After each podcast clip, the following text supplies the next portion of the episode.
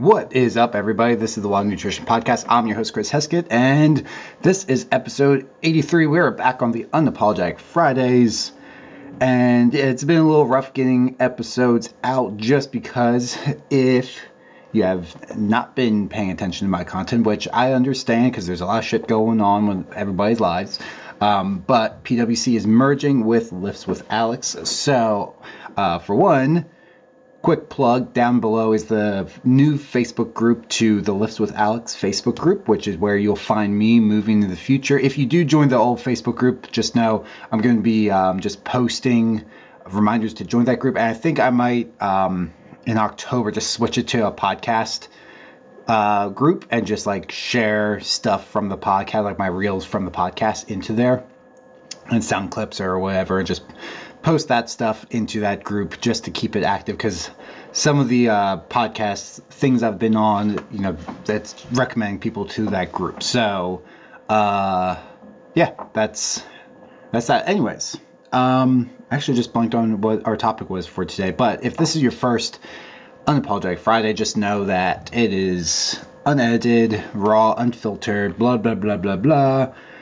Um, so if you have kids in the car, you might not want to uh, have them uh, have this blasting through the speakers if you don't want them to hear curse words, because sometimes I get really passionate. So I'll remember what today's topic is. So I set setting my timer. I am actually on a time restraint because I have a call in 18 minutes. So 15 minutes on the clock. We're going to try to stick with that time frame. So because I have to jump off to the call. So today's topic is why we don't want to have restriction when it comes to our nutrition. So there's all these rules, and I used to be one of these people who would recommend um, different rules for nutrition or avoid these foods. And there's a time and place for certain things like are seed oils the best for you? No. Are they probably a little overhyped? Well, in the grand scheme of things, you shouldn't really be eating that many things with seed oils in them. Like, that really should only be 10 to 20% of your diet containing foods that even contain them. And that's going to be such a small part that the other stuff should negate it.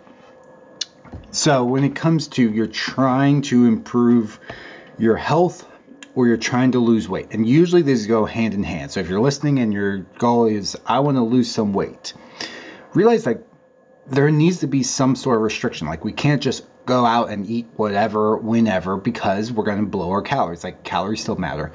But we don't need to limit ourselves like, oh, well, I'm going to, I want to lose weight, so I'm going to cut out all sugar. I'm going to cut out all red 40. I'm going to cut out all of this other stuff. And that's going to limit the foods that I can eat. So you cut all these things out, and then you're like, okay, great. What the fuck do I actually eat? And that's where it becomes an issue of, okay, you're fine for a week, you're fine for two weeks, and then all of a sudden the cravings start to kick in, and you're like, up, oh, I ate sugar, I suck, and then you fall off track. So, and that becomes the issue when you set these arbitrary rules because if you look, if you're doing the right thing and eating 80 to 90% whole foods, that little bit of sugar really doesn't make a big difference in the grand scheme of things. Especially if you're craving it. Like if it kills the craving, then you're going to go, you're going to plan on eating a small amount. You're going to eat way less than when you're going on these cycles and you're like, well, I heard I'm supposed to do this, but you never fucking do it then you're not actually improving anything. You're just on this vicious cycle of binge restrict, binge restrict, binge restrict. And you're ultimately destroying your health in the long run, trying to make improvements, but you're failing constantly. So let's change that. Instead of having all these rules, allow yourself to have it. Because when you allow yourself to have something, you're not going to want to have it as much. Amazing how that works. So when we restrict, we and set rules, we automatically want to like break the rules. Breaking the rules feels fun. It's like a little kid. Like we have a little kid inside of us. Like, ooh, breaking the rules. I feel bad, and this is fun. And as long as I don't get caught, except the body keeps the score, so those calories still come back. So the like fuck. Then you feel bad. You're like, oh, I suck. I'm guilty. Blah blah blah. And then the cycle continues. So we want to break that We don't want to have that cycle continuously going on because you're never getting closer to your goal. So remove all food rules. The other thing is also make sure like you're not in a dieting phase year round. You should have planned periods where you're not in dieting phase, and during those times you should be eating your maintenance calories. And maintenance calories are not 1,200 calories. They are going to be much higher, and it still should be 80 to 90 percent whole foods. A lot of people will come to me and be like, "Oh, well." I, I overeat or I try maintenance, but when you I look at maintenance, you're not actually you're eating maintenance calories, or above, but it's all crap. It's all processed foods. It's not the healthy foods you're supposed to be eating. It's not mostly whole foods. And if you're listening, you're like, fuck, well, you're saying like, just said no f- food rules and then 80, 90% whole foods. So that, that is the one food rule, is mostly whole foods. Couple of reasons. One, they're more filling and they're less calorie dense. So they take up more room, they contain more water, more fiber, more protein, blah, blah, blah, blah, blah. They don't taste as good as processed. For example, plain potato versus potato chip. What tastes better? Plain potato with no butter and no salt on it, boiled in water, or the potato chip? Hands down, potato chip. Nobody's going to argue with that. But, but, that potato chip is way easier to overeat. So we it's they're low in calories. It takes more energy for your body to digest the whole foods. So because they're in their whole form, that takes more calories to digest those foods. This is called the thermic effect of food. So the less processed the food is, the more enzymes and stomach acids and everything else it takes to break those foods down. So this is where like you'll hear protein is fat burning. So that comes from this thermic effect of food where estimate, estimated you burn about 25 calories to digest 100 calories of protein. So you net about 75. Carbs, it's much less, like 10 calories, and then fats are even less. It's like 3 calories to digest them, if any at all. So that's why protein's so important. And it's important to have like a consistent amount, which is why you don't hear me say like, "Oh, just count calories." Like calories matter, but if you like are moving protein way up and way down every single day, those calories like what makes up your calories also matter. So that's why it's like calories and protein. And the research that shows when calories and protein are equated equal, not when just calories are equated equal, calories and protein are the same across two types of diets, the fat loss results are the same. And then we can argue about health. But that's another time. So, it takes more energy to digest the food. The food is more filling. You also absorb less calories from those foods because they're harder to digest. A lot of times you don't fully digest all of it. And for example, uh, i might get this wrong because I don't have the notes in front of me because I didn't think I was going to bring this up, but with protein you see something called like the biological value. It's something like that. It's like how much protein you actually like absorb from this. Um, or it's something like that. There's a there's a scale for like the how much protein you actually absorb from eating a certain protein source. So the more processed a food is the easier it is to break down.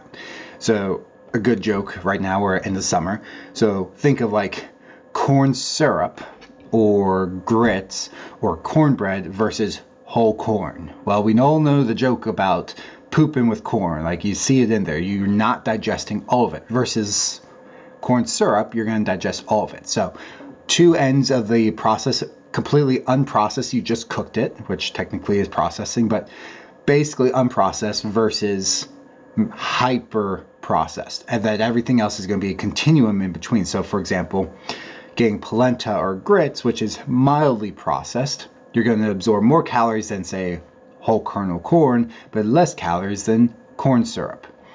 And so this is where sometimes the if it fits your macros doesn't work out because if you just eat these foods that are really processed, you're going to absorb more calories. It takes less energy also to digest them. So you net more calories per the calories that you're eating. So if your goal is 1800 calories, let's say you net 75%. Like that's actually what your body absorbs is like 75% of the calories if you eat all 100% whole foods. Versus if you eat all processed foods, you net 90% of the calories. And this is where sometimes nutrition gets a little tricky, but you don't have to worry about that if you just eat 80 to 90% just whole, mostly unprocessed foods, and then include some of the other stuff because let's be honest, the other stuff is good.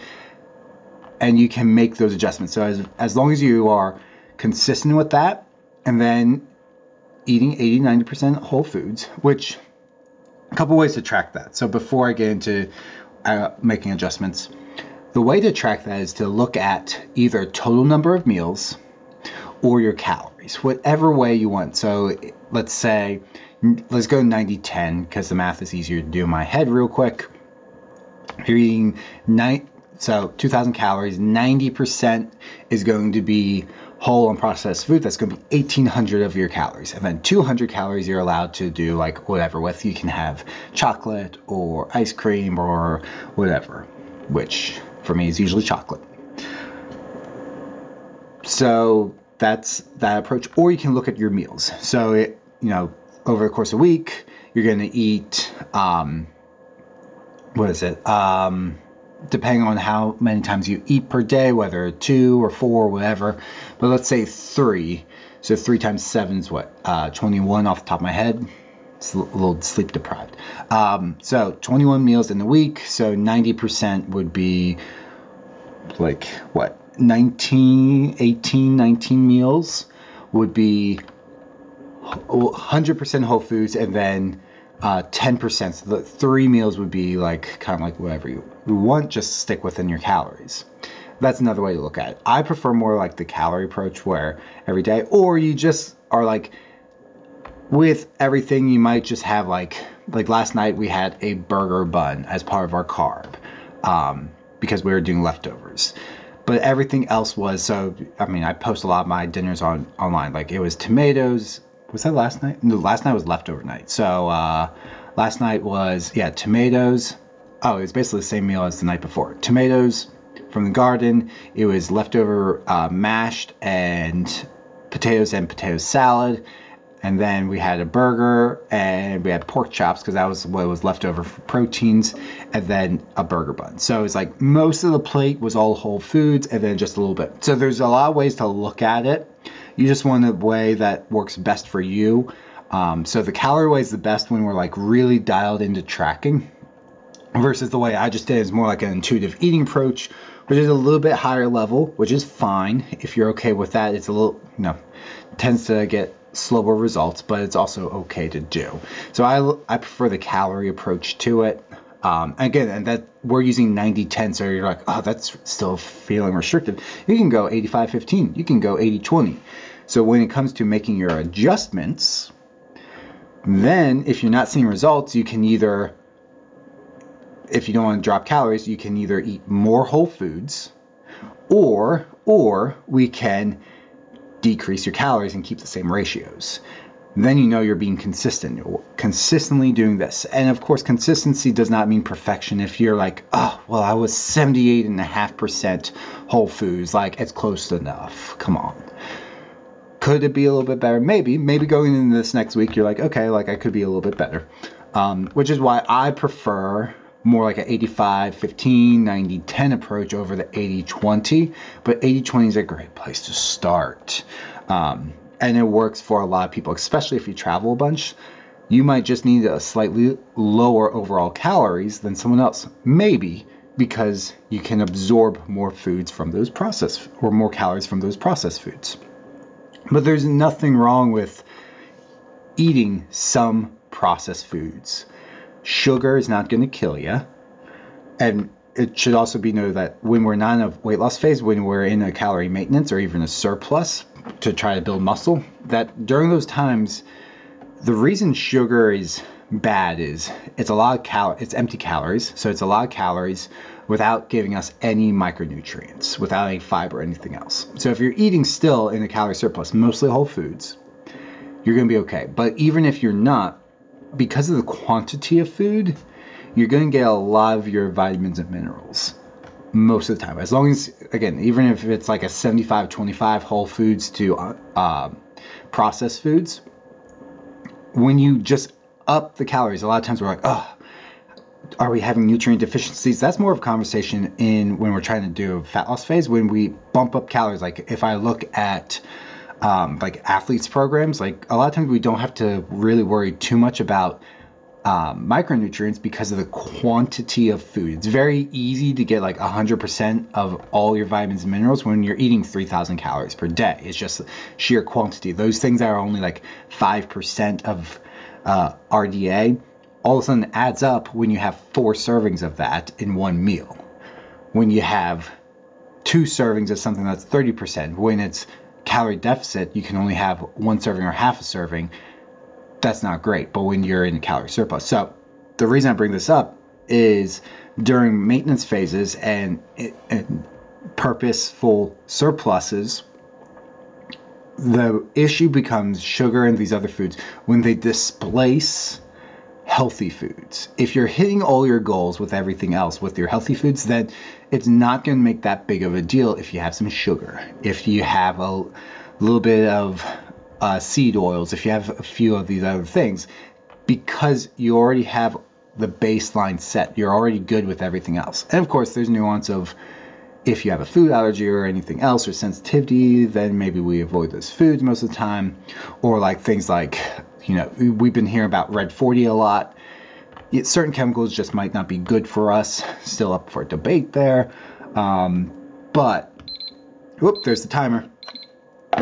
So I need to wrap this up. But we shouldn't set food rules other than eating mostly whole foods.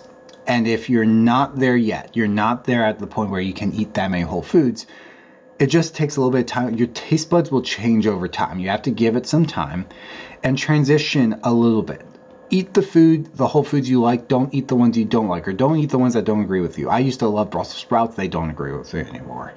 So I we really don't eat that many things like that because it just does not agree with our digestive system. So figure out what you do like. If it's tomatoes and cucumbers, you're like, oh, but I heard kale's better. Like, fuck kale. Start with tomatoes and cucumbers and give your taste buds time to change because so many of these hyper processed foods have like hijacked your taste buds and think foods need to be tasting amazing of things that would never be found in nature and just like switch to like eating more fruits and getting used to that. And over time and learning how to cook too. I did a video of like how to make healthy food taste good.